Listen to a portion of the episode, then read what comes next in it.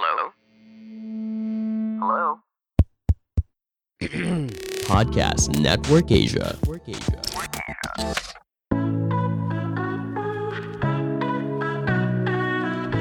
Selamat datang di AS Talk. Anissa Steviani Talk, podcast mingguan. Temanmu berbagi cerita seputar parenting, keuangan, dan perempuan yang relatable dan semoga bisa mencerahkan. Karena setiap cerita pasti punya makna.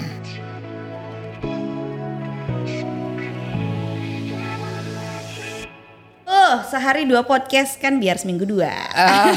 kita take-nya tetap dalam satu hari yang sama. Kenapa kamu mem- membuka rahasia kita? Biar mereka tahu bahwa bikin konten itu nggak seheboh itu sebenarnya. Kita bisa stok, tapi kita bisa publish kapan saja. Iya iya. Jadi kita Gitu. bisa duduknya satu kali, hasilnya Iya. dua dong. Betul, seperti juga kan aku juga kalau syuting reels, syuting YouTube, bajunya sama semua, bodo amat ya. Yang penting kita punya stok. Dulu sih kita selalu berpikir bahwa baju juga harus berubah. Maaf, yang harus diperbaiki adalah kualitas kontennya, bukan Iya, kualitas bajunya bener. doang ya. Bukan kualitas bajunya, tapi kualitas kontennya justru yang harus lebih dipikirin gitu. Jadi nggak apa-apa kalau sekarang kamu pengen bikin konten karena aku ngelihat industri konten ini gila banget ya.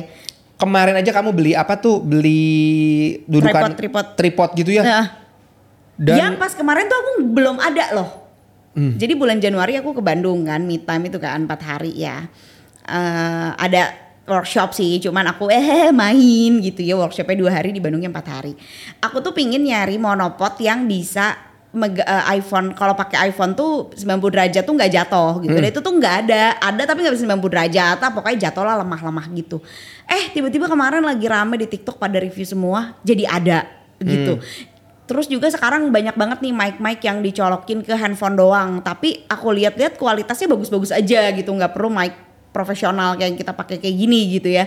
Jadi industri konten ini menurut aku masih akan rame banget sih karena ada TikTok dan semua orang bisa bikin konten, nggak perlu estetik, nggak perlu editing yang sinematik kayak waktu zaman YouTube-nya, zaman-zamannya Chandra Liao tuh pressure banget gila ya mau bikin Iya, iya. konten gitu. Kalau sekarang kan ya elah yang orang penting- juga pingin yang light sekarang tuh ya. Ah, yang penting dapat sesuatu antara terhibur atau mendapat manfaat gitu. Dan menurut aku ini adalah potensi yang gede banget untuk dapat uang besar. Ah iya, karena memang dari konten ini tuh jangankan orang dewasa, anak kecil aja kayaknya udah ngerti tentang konten ya. Kita suka lihat beberapa video yang viral gitu, anak-anak kecil joget-joget sendiri TikTok di kamarnya terus gerakannya lucu dan jadi rame. Dan itu menurut aku sih anak-anak kecil tuh berhubungan baik dengan eh, sosial media. Jadi dia mampu menghasilkan eh, konten-konten yang memang berhasil lah viral gitu. Itu kuncinya katanya untuk kita bisa bikin eh, create sesuatu yang memang dibutuhkan di sosmed. Kita tuh emang harus consume.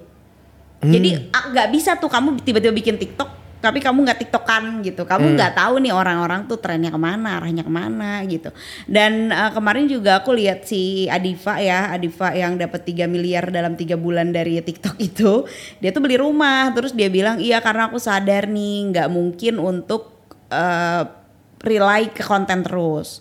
Tapi tandanya sekarang tuh uangnya tuh masih ada banget nih di industri konten ini gitu. Kalau kamu mau ngebus uang kamu secara cepat itu kok dari bikin konten tuh akan jadi lumayan gede dan sebenarnya aku tertarik sih membahas tentang perkontenan ini di YouTube cuman nggak tahu deh bakal aku bahas apa enggak ya tapi topik kita kali ini adalah tentang hubungan baik sama si Uang. uang. Ini aku pernah eh, bahas sih di Instagram aku tentang relasi kita dengan uang tuh sangat berpengaruh sama gimana kita mendapatkan uang. Jadi kalau misalnya kita melihat uang itu sesuatu yang baik, maka uang akan baik sama kita, maksudnya seperti itu. Betul, betul, betul. Kalau kita melihat uang itu sebagai sesuatu yang tidak menakutkan, uang tuh akan lebih gampang gitu datang ke kita. Aku jadi ingat nih ada di OB gedung tempat klinik ya. Jadi dia bukan OB-nya klinik tapi dia OB-nya gedung. Jadi terus dia tuh eh, sering banget ngobrol sama aku gitu. Dia seneng ngobrol kenapa? Karena aku dengerin. Jadi sebenarnya bukan mengobrol sih. Mendengarkan Aku bagimu. mendengarkan dia ngomong gitu. Eh mungkin banget sih di hidupnya dia dia jarang didengerin ya. Jadi dia mungkin umurnya sekitar 40 eh 50-an kali ya. Kayak kakek kok. Ya, sayang. tapi nggak setua itu juga setua ya itu mungkin juga ya, karena sih ya. orang susah aja ya. Ya, eh. terus dia cerita kalau salah satu dokter di klinik tuh punya beberapa motor mahal karena dia kan juga selain OB dia tukang parkir juga di situ ya. Terus dia juga bilang kalau mobilnya keluaran baru terus dia nunjukin tuh yang putih oh yang Jerman itu yang warnanya masih seger lah. Tapi dia ser- sering bilang sih ah, Nyeletuk ya, nyeletuk. nyeletuk gitu. Ah tapi kan orang kaya mah duitnya panas. Duitnya panas deh naon Duit, artinya gitu. aduh. Nah. Terus aku bales, dia kan dokter ya. Kalau misalnya itu uang panas atau korupsi lah, mau korupsi dari mana? Dia tuh praktek di situ. Bekerja. Bekerja. Ya duitnya memang banyak kata. Iya. Terus dia bilang, eh ya duitnya nggak korupsi ya, tapi kan panas. Tetap dia bilang panas. bahwa- Kenapa bisa dokter pakai panas? aku nggak ngerti ya po- pola pikirnya. Terus ya udah gini deh kata aku. Ya kalau misalnya nggak korupsi atau panas tuh gimana? Hmm. Ya gitulah pasti orang kaya mah banyak masalah. Dia selalu negatif sama orang yang banyak banyak duit tuh negatif gitu. Mm-mm, dia punya mindset negatif sama uang. Iya. Betul. Berarti kalau misalnya kita ngomongin tadi yang dari awal, dia tidak tidak berhubungan baik dong dengan uang berarti. Iya mungkin waktu kecil dan dia dibesarkan di keluarga yang dibilang hidup tuh harus prihatin gitu. Kenapa harus prihatin? Sampai ada teman waktu itu namanya prihatin ningrum. Prihatin Ya Allah, karena hidupnya prihatin jadi namanya prihatin ningrum. Kalau aku ganti nama sih fix. Ya kalau kalau sekolah panggilnya ningrum, tapi kan prihatin dong nama depannya. Kenapa ngasih nama anak prihatin? Tapi itu gitu loh, karena orang tua orang tua zaman dulu tuh hidupnya susah. Hmm. Jadi mereka tuh menganggap hidup sederhana adalah the only way, sehingga mengajarkan ke anaknya untuk hidup itu harus prihatin, maksudnya harus ngirit-ngirit, harus sederhana gitu ya. Padahal itu adalah mindset pertama bahwa dia akan dia sulit menerima bahwa uang itu akan membawa kebaikan baginya. Padahal bisa aja tuh mindsetnya adalah gimana caranya ya biar hidupku nggak prihatin lagi? Hah, benar. gitu mindset yang tepat itu bukan hidup emang gini emang harus prihatin. Kenapa harus prihatin gitu? Nggak mau hidup prihatin. Jadi bisa loh kita ganti mindsetnya dengan aku hidup sesuai kemampuanku untuk cukup di hari ini dan cukup eh, saat tua nanti gitu. Terus ada juga nih mindset lainnya ya ah orang kaya mah jauh dari keluarga nah Wey, itu gara-gara sinetron gak sih tahun 90-an? iya sih ha-ha. sampai sekarang Kalau misalnya orang kaya tuh eh, nggak deket sama keluarga, siapa sih yang deket banget sama aku? Sinetron Sidul. Nah, Sarah tuh kan nggak deket sama keluarga. ih deket, ih kamu mah gak nonton Oh, Sidul. deket ya? Gimana sih? Janab, janab, janab, janab. Enggak juga sih, enggak Aduh. jangan jangan Sidul, jangan Sidul. Sidul enggak me- ini kok Sidul itu Sarah tuh sama ibunya tuh deket banget, akrab Oh. banget. Justru enggak orang justru Sarah itu adalah orang kayak Angel yang itu mah bidadari lah. Bidadari. Si Lala tuh kan kaya banget. Nah, terus eh tapi dia baik ya. Siapa Lala ya? tuh Marsyanda ya. Iya benar. Eh, jadi or, eh, gini di sinetron selalu dipotret bahwa oke kita nggak nonton sih sinetron-sinetron kayak gitu ya. Aku sih jarang banget nonton sinetron karena nggak boleh sama ibu aku. Jadi dipotret sebagai yang menghina si orang miskin gitu loh, si orang susah. Jadi yang pasti menderita tuh adalah orang miskin. Yang yang membulinya itu pasti orang kaya. Selalu kayak gitu gitu. Sep- seperti juga eh, yang muncul di film-film Hollywood ya si bulinya tuh selalu kaya banget gitu loh. Si bulinya tuh selalu blonde abis itu rumahnya tuh selalu mansion gitu. Hmm, jadi udah dia tuh perfect girl tapi dia bully selalu kayak gitu. Padahal anak orang kaya yang nggak bully juga banyak. Bahkan makin kita di Jakarta ya makin kita banyak lihat orang kaya yang malah self esteemnya nggak bagus. Sekolahnya udah di international school bapaknya kaya. Ah, iya. tapi self esteemnya nggak bagus gitu tetap aja nggak pede gitu boro-boro ngebully yang ada juga dia dibully gitu kan nah itu karena ya si sinetron sinetron itu tadi masuk nih ke dalam benak si bapak itu Ya terus kalau misalnya memang kita mau kaya gitu, Hmm. ya jangan kaya lah, bertambahlah duit kita. Berarti mindset apa sih yang harus kita milikin gitu? Kalau jangan ta- takut sama uang jangan. Kalau tadi kan kita real banget ya bahwa kita negatif lah sama orang kaya gitu. Jangan takut sama uang tuh gimana? Realnya tuh kayak gimana sih? banyak banget ah aku mah takut kalau banyak uang sering banget gak denger kayak gitu Sering aku banget nggak ya? takut kalau megang uang banyak-banyak Sering kalau itu. Sering itu tuh banget itu itu kan? relate banget sih aku relate banget. ya Relate banget. kan sama- kayak aku mah malah takut ini dikasih uang segede gini kenapa harus takut Nah, ketika kamu takut juga kamu bingung berhubungan dengan uang ya. Padahal Ah. ketika kamu udah punya hubungan baik, berarti dia, oh ada banyak banyak uang nih, aku masukin ke reksadana. Itu kayaknya lebih positif gak sih? Iya, jadi ada orang yang gini waktu zaman-zaman aku blogging ya. eh, aku tuh kan mahal ya dari awal karena bukannya mahal karena sombong, bukan. Mahal tuh maksudnya mahal gimana? Satu postingan aku tuh dibayar tuh mahal Oh, dibandingin sama eh, Rekan sejawat. rekan sejawat gitu. Kenapa? Karena aku ngerasa effort banget nulis blog tuh mana panjang banget.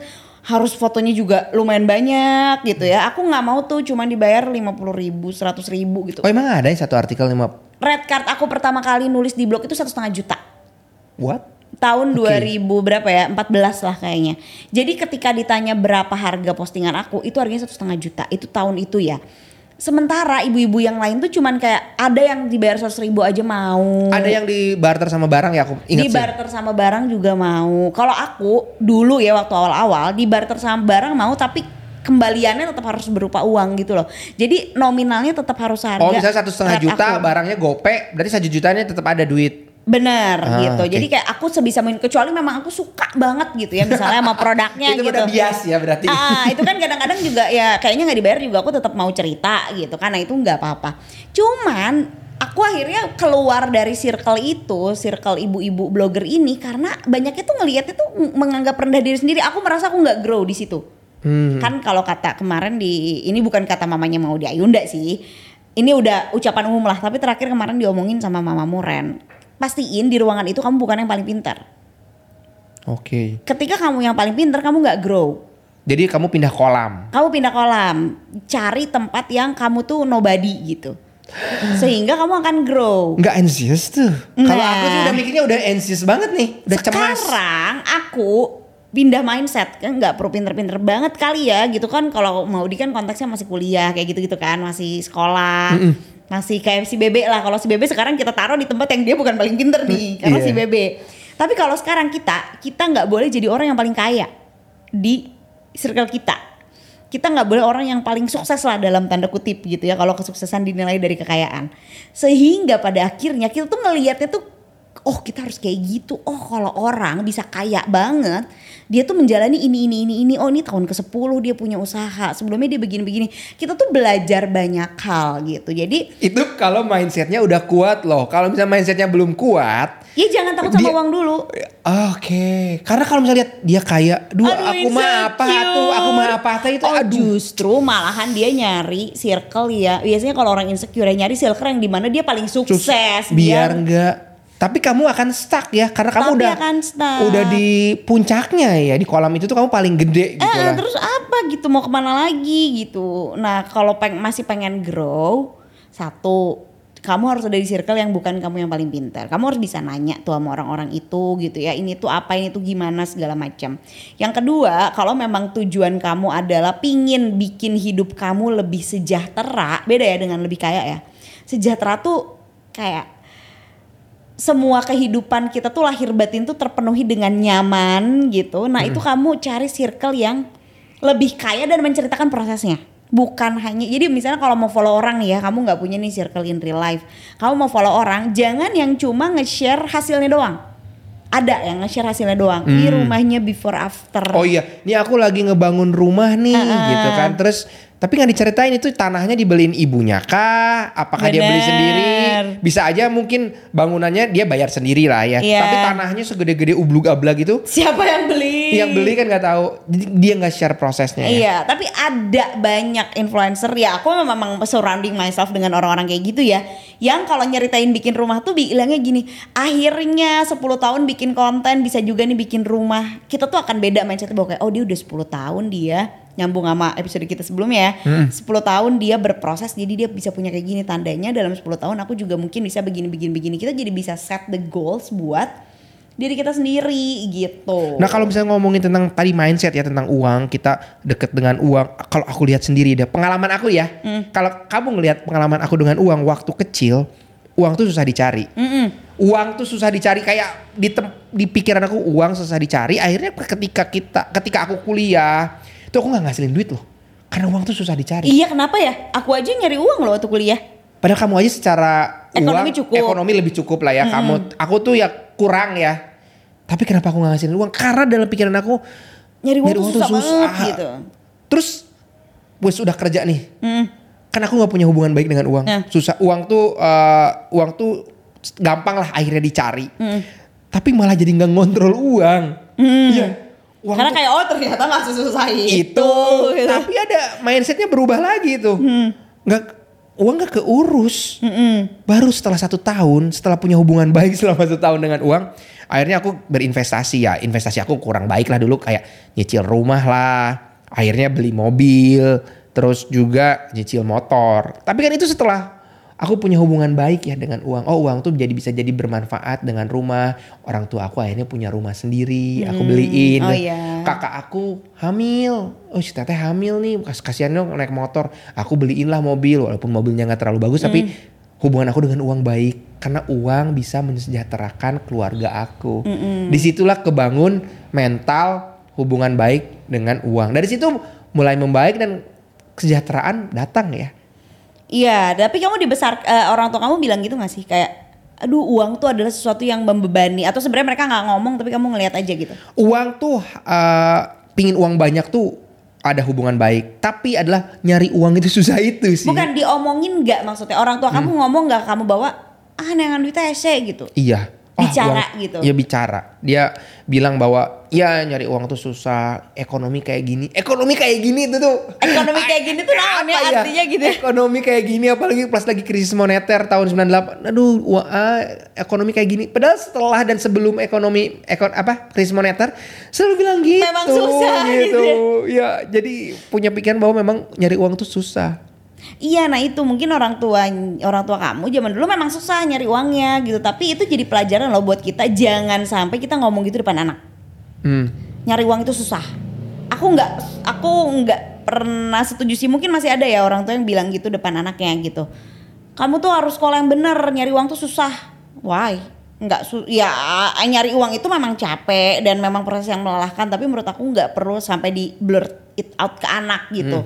Nanti si anak jadi mikirnya kayak kamu, aduh nyari uang tuh susah lagi gitu. Nah sebenarnya kalau hal baiknya setelah kamu berhubungan baik dengan uang nih ya kamu apalagi udah jadi profesional sebenarnya mindset atau yang harus dibilangin ke anak tuh apa sih? Biar anak tuh tidak menggampangkan uang bahwa uang tuh gampang dicari jadi dia gampang menghambur-hamburkan juga nggak bilang kalau uang tuh susah dicari gitu. Sebenarnya kayak gimana sih? Kalau prakteknya lah. Sebenarnya kan nggak usah bilang susah bahwa orang dewasa tuh bekerja dari pagi sampai malam. Nanti kita akan dapat uang. Ini OTW ada buku aku nanti akan terbit tentang ini ya. Oh, masih lama tapi masih lama Oke ya oke kayaknya oke ya. oke aku juga sampai nggak tahu tuh kamu setiap meeting tapi aku nggak tahu. bukunya apa itu ya. Bukunya isinya apa nggak tahu ya. Ya udah pokoknya eh anak itu hanya perlu tahu bahwa uang itu harus sesuatu yang dicari. Tapi kan nggak perlu dibilang nyarinya susah. Oke. Nggak perlu sampai diomongin gitu. Uang harus dicari uang harus dicari mau susah mau enggak tapi emang bener ya uang tuh dicari ya Iya emang itu Oke. harus dicari dan gak usah dibilang gampang, gak usah dibilang susah kan bisa juga. Ya aku kerja cari uang kok gitu. Dia- jadi mencoba Cuman kerja sama dengan nyari uang nggak apa-apa. jadi kan, mencoba netral. menjelaskan kepada anak mencari uang tapi dengan eh, yang netral ya Mm-mm. Eh, apanya tuh tone-nya tuh netral Iya netral Oke. aja kan tidak. Iya memang susah tapi kayaknya anak nggak perlu tahu gitu ya menurut aku ya. Bahkan si Bebe umurnya 8 tahun setengah aja, 8 setengah tahun aja nggak perlu menyadari. Dia kayak nggak menyadari dia nyari uang itu susah. Hmm. Tapi juga di sisi lain dia tuh nyadar bahwa banyak hal yang nggak bisa dia afford karena uang jajannya yang sedikit itu. Jadi gitu ya. cuma 50 ribu sebulan terus impiannya pingin mobil harga 23 miliar ya kan lima puluh ribu seminggu. nggak boleh 50 ribu seminggu Nah, tapi dia nggak merasa nyari uang itu susah. Dia dia tahu eh, untuk ukurannya dia mencari uang itu hanya dengan cara menunggu dari hari Senin sampai Jumat dia akan punya uang 50 ribu. itu pun kan si anak ambisius ini membagi dua uangnya 25 ribu dia tabung untuk beli si sports car 25 ribu dia taruh di eh, tabungan dia yang buat belanja-belanja sekarang gitu. Nah dia nggak merasa nyari uang itu susah, tapi dia ngomong loh pakai ini dia diri sendiri. Oh mahal lah ibu jangan yang itu gitu. Kayak ini nih dia mau beli Pokemon card ya. Di Tokopedia itu harganya 80 ribu. Lokasinya di Jakarta. Which kalau kita beli hari ini mungkin datang hari ini juga. Di Shopee si Pokemon card yang sama harganya 60 ribu.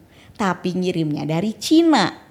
Which is mungkin datangnya dua minggu tiga minggu kan. Terus aku tanya kamu mau beli yang mana di Tokopedia 80 ribu, di Shopee 60 ribu. Lah dia mikir dong 80 ribu tuh dua minggu dong uang jajan ya kan. Ya nggak apa-apa deh aku di Shopee aja nggak apa aku tunggu aja gitu. terus ya udah akhirnya dia beli yang 60 ribu padahal kalau menurut kita kan ya udahlah dua puluh ribu tapi dua puluh ribu dibagi dia tuh gede banget karena uang jajannya cuma lima puluh ribu dia bisa mengerti itu tanpa dia harus menyadari bahwa uang tuh adalah sesuatu yang susah dicari. Enggak gitu dia tidak melihat itu. Dia jangan jangan sampai disampaikan sih. Menurut aku aku punya mindset yang baik sama uang. Ayah aku dan ibu aku nggak pernah ngomong gitu deh sama aku bahwa Ayo udah capek-capek kerja. Nggak pernah sekalipun aku mendengar itu dari ayah atau ibu aku. Hmm. Bi- kan bisa jadi ya eh, suaminya kerja, eh, papahnya kerja, terus mamahnya yang bilang, papa kamu tuh udah capek-capek kerja gitu. Nggak pernah, ayah aku dan ibu aku nggak pernah ngomong kayak gitu, sama sekali. Dan menurut aku itu kayak rada-rada pamrih gitu gak sih? Kayak kamu kan kerja memang harus kerja gitu. Kenapa kamu harus membebankannya pada anak kamu? Aku tuh di aku tuh keluar itu kan sebuah apa ya ke kebahagiaan buat keluarga ya Keluar gitu. apa?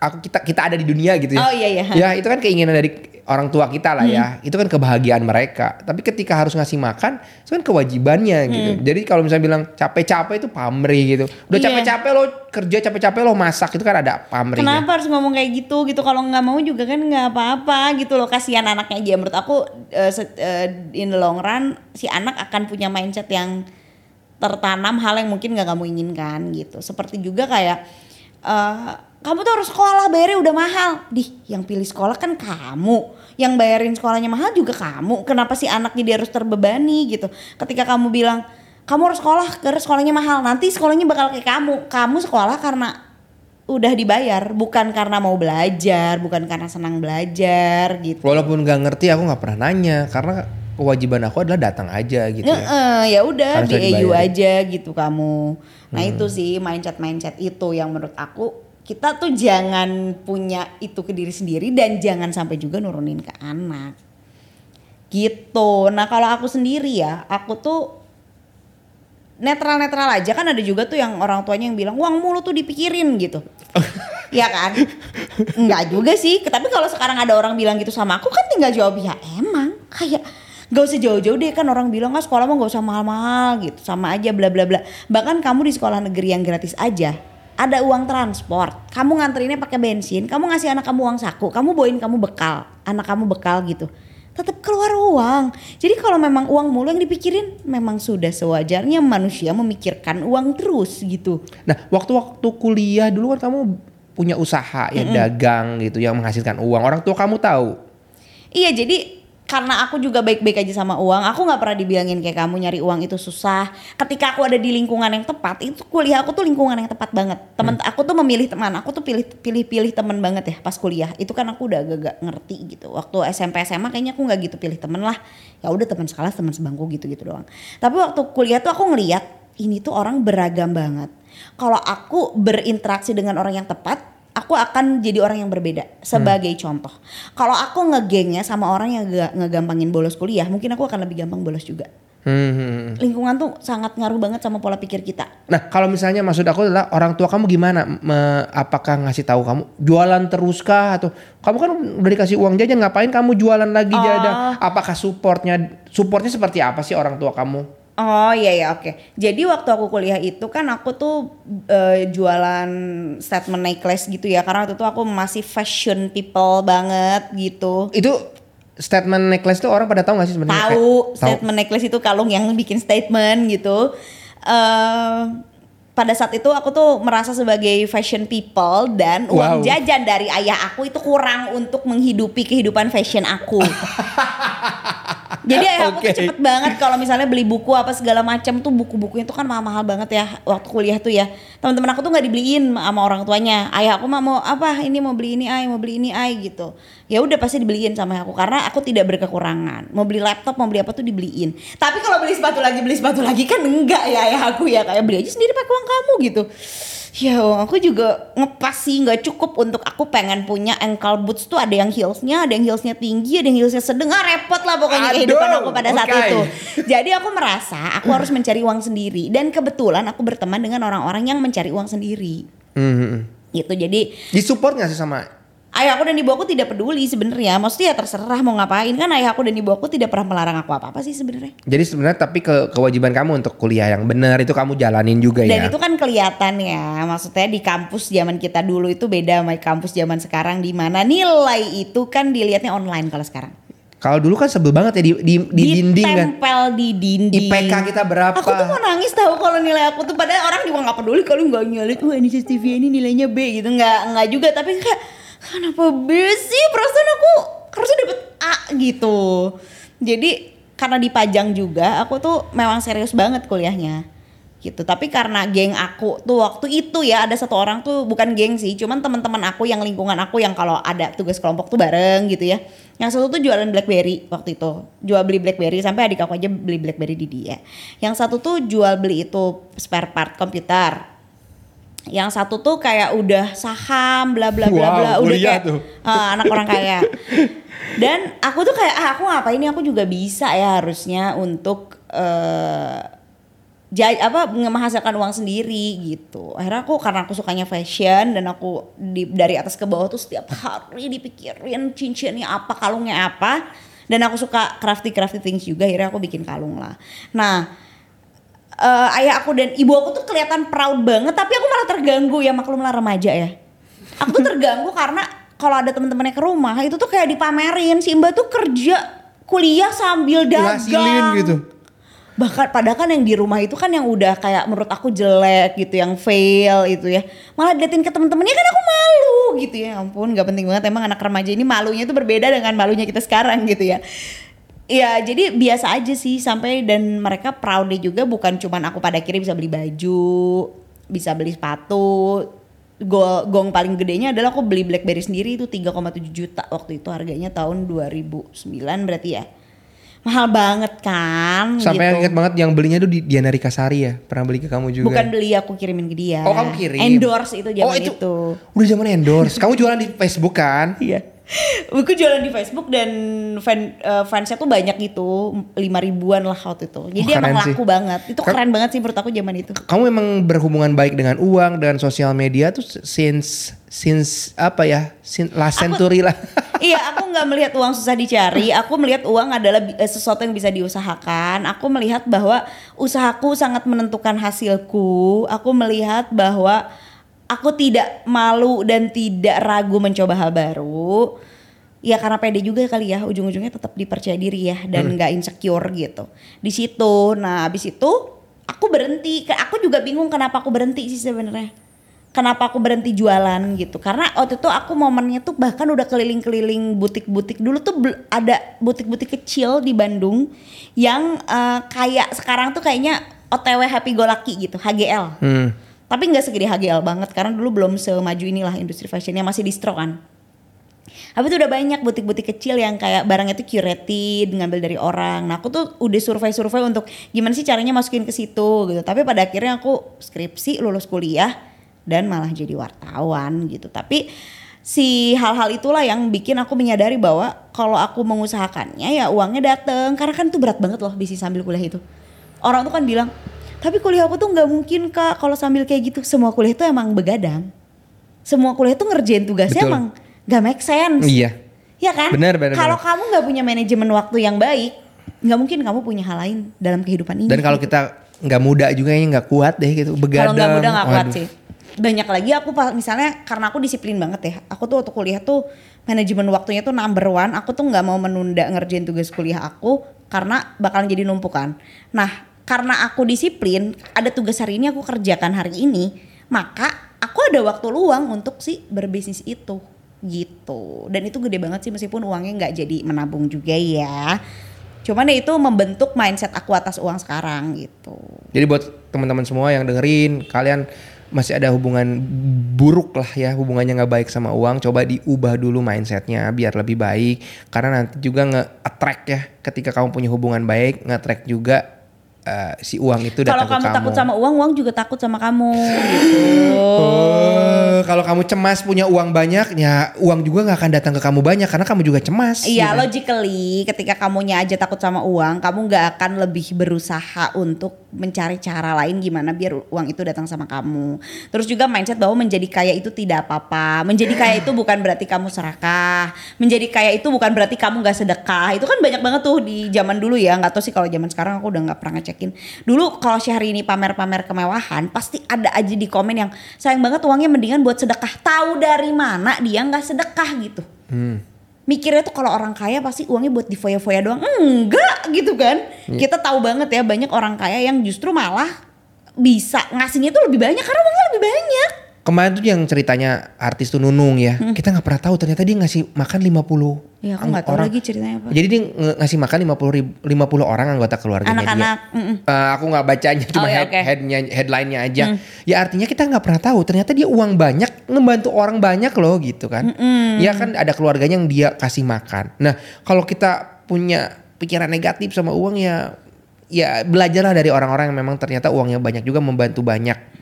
Bayangin deh gini, kamu sekarang penghasilannya satu juta, zakat kamu tuh 25 ribu ya. Bayangin kalau kamu 100 juta, berapa sih zakat yang kamu bisa Hmm. Itu kasih? zakat doang yang wajib itu zakat gitu ya. doang yang wajib. Kita jangan ngomongin sedekah lah ya, ngomongin zakatnya aja. Dari serat dari 100 juta tuh ada dua setengah juta yang kamu memang akan kasih ke orang gitu.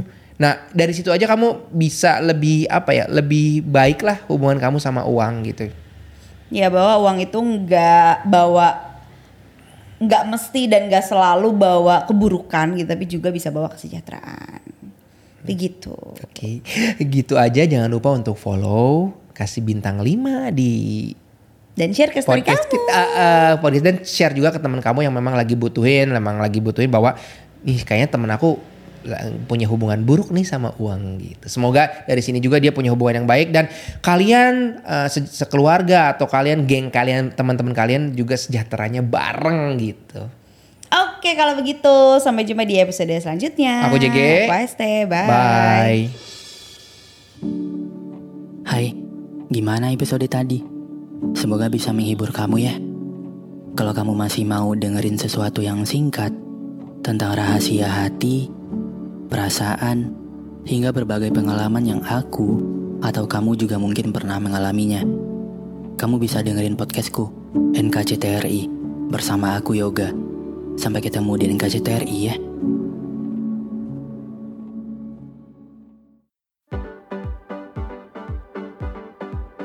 Pandangan dan opini yang disampaikan oleh kreator podcast, host, dan tamu tidak mencerminkan kebijakan resmi dan bagian dari podcast Network Asia. Setiap konten yang disampaikan mereka di dalam podcast adalah opini mereka sendiri dan tidak bermaksud untuk merugikan agama, grup etnik, perkumpulan, organisasi, perusahaan, perorangan, atau siapa pun dan apa pun.